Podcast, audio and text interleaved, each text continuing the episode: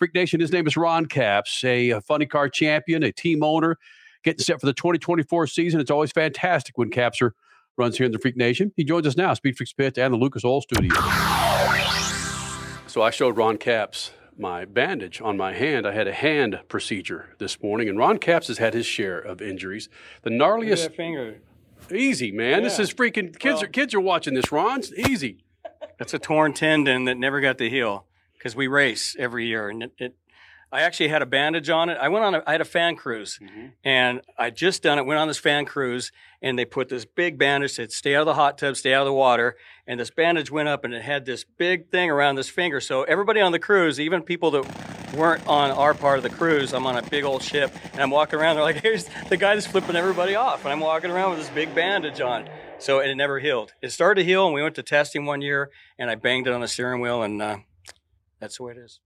Well, that's where I was going with it. Your worst injury in the race car, outside of the race car, that's affected your driving. Is that it? Uh, I've been lucky. Um, I mean, you look at some of the stuff that uh, John Force has been through. Some of the drivers out there, Burns, things like that. That uh, I've been knock on wood. I've been pretty lucky. Tore tendons in my my uh, right arm. That's about it. A little bit of a fire, not a burn like some of the old school funny car guys, but yeah, I've been lucky. You've had your share of sitting in the cockpit of your funny car with some implosions with that engine. Does that have a lasting effect on you, whether it's a concussion or hearing or just the fact that you're afraid to reach over there and turn that key to rile that thing up?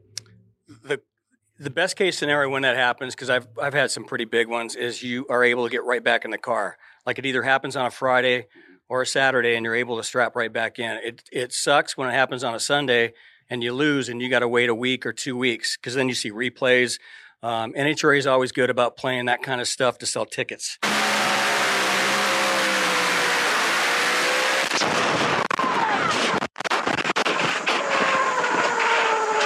And when you see it, you get this twitch in your neck. You you know, it's uh, it's just part of it. But I I I uh, I'll never forget the big one in Dallas when it imploded. I just remember getting on Snake's jet after we were done, and I had two weeks to wait. And he handed me a, a little little glass of Jack Daniels, and he said, "Take a sip of this and just sit back," which I did. I was I was still in shock, and uh, and I had to wait two weeks, and that was the longest two weeks just to get back in the car and and and just step on the gas. So that otherwise, you know, you look at some of the the gnarliest wrecks. We're the fastest motorsports by far in the world, and I hate seeing these other you know racing series say they're the fastest. We are by far the fastest and the safest you watch some incredible wrecks, accidents, fires, and our safety safaris right on top, and and you see us drivers get out and walk away. So, um, you know, that's something I've always bragged about. I know Ron Capps better than this. You didn't have a little bit of Jack Daniels.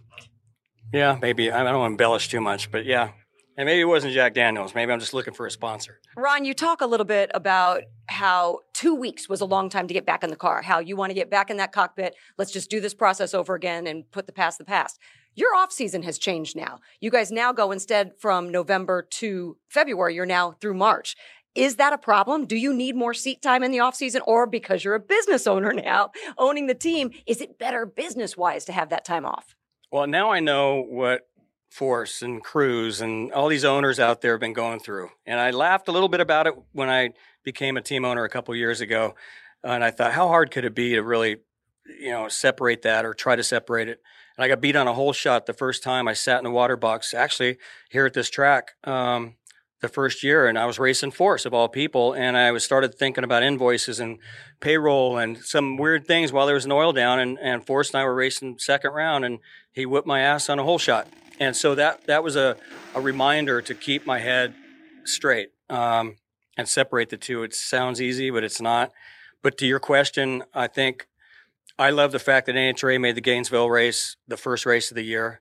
The fact that we could roll in on Monday, set up, test on Tuesday and Wednesday at that track, have our pit area, pit area set up already, and as a team owner, not have the trucks leave Indy and go test in Florida, go to Pomona, go back to Gainesville for the race, and then come back out west to Vegas. That was ridiculous. So now that I'm a team owner, I really appreciate that part of it. So I love the way that the schedule is right now as a, as an owner. Uh, as a driver, I'm just I'm happy to to have a little bit of a break in the off season, but I'm listen, I've been on the phone to Force, to Tim Wilkerson. A lot of guys call and check up on me a lot as a team owner, and it's I love that. Um, they're making sure I'm okay, and they, and they all offer me any help I need, which is unbelievable because I race against these people. So um, it, it, was an emotional time. That first part of being an owner and having people actually care about um, me and how I'm doing, and and making sure that uh, if I need help with anything to do on the business side.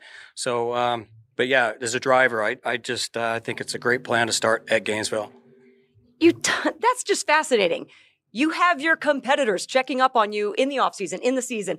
I don't think you could say that for Chip Ganassi checking up on Roger Penske or or Dreyer and Reinbold. It's that's something that's unique to NHRA. I'm not saying the other forms of racing have more combativeness or, or a different kind of competitiveness, but can you explain how NHRA really works, the inner workings of you guys being friends and competitors?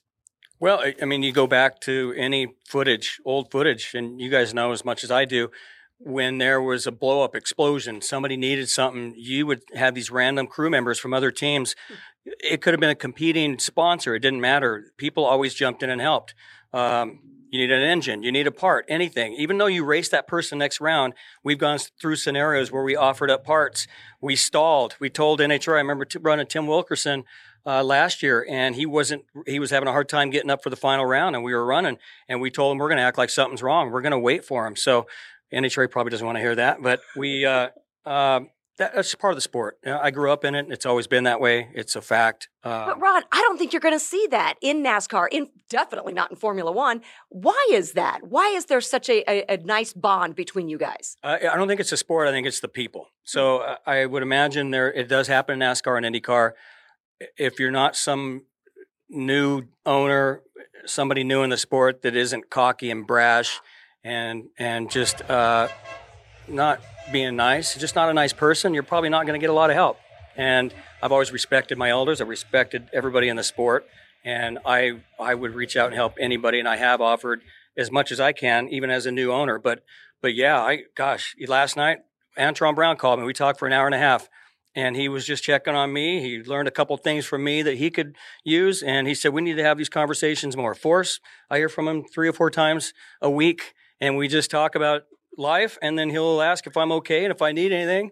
And you know um, tim wilkerson calls me all the time. So yeah it, it's i don't imagine it happens to a lot of those drivers out there and i'm lucky. So maybe um, maybe it's just the mutual respect i think.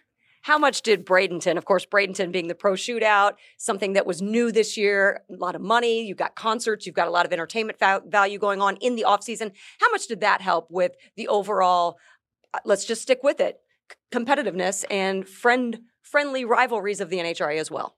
Well, it was a race that we put on as team members and as team owners and drivers. So it was uh, it was fun. Uh, look, we we have preseason testing every year, and we've done this in the past where it's expensive to run these cars if you don't even hurt a part. But when you go testing, it, it's a lot of zeros that are behind it. I'm learning that more so the last couple years. But I can tell you that uh, we have offered up days on preseason testing here, even at Firebird in the past, where they've offered up Saturday for fans to come out during our testing.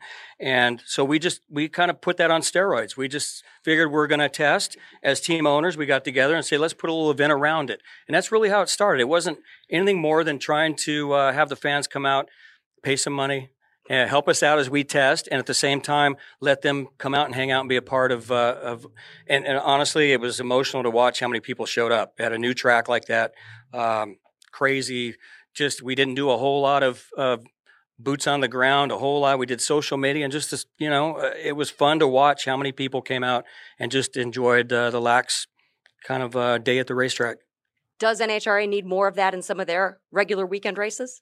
I think you know it's you know, we learned some things. I, I think, uh, I, you know, I grew up on the sport of drag racing, so we. I was talking to somebody a minute ago about the every ticket being a pit pass, and it's just something that uh, our sport's all about. I think it's it's evolving all the time. I think we see new streaming uh, with other sports. We see a lot of TV stuff coming in.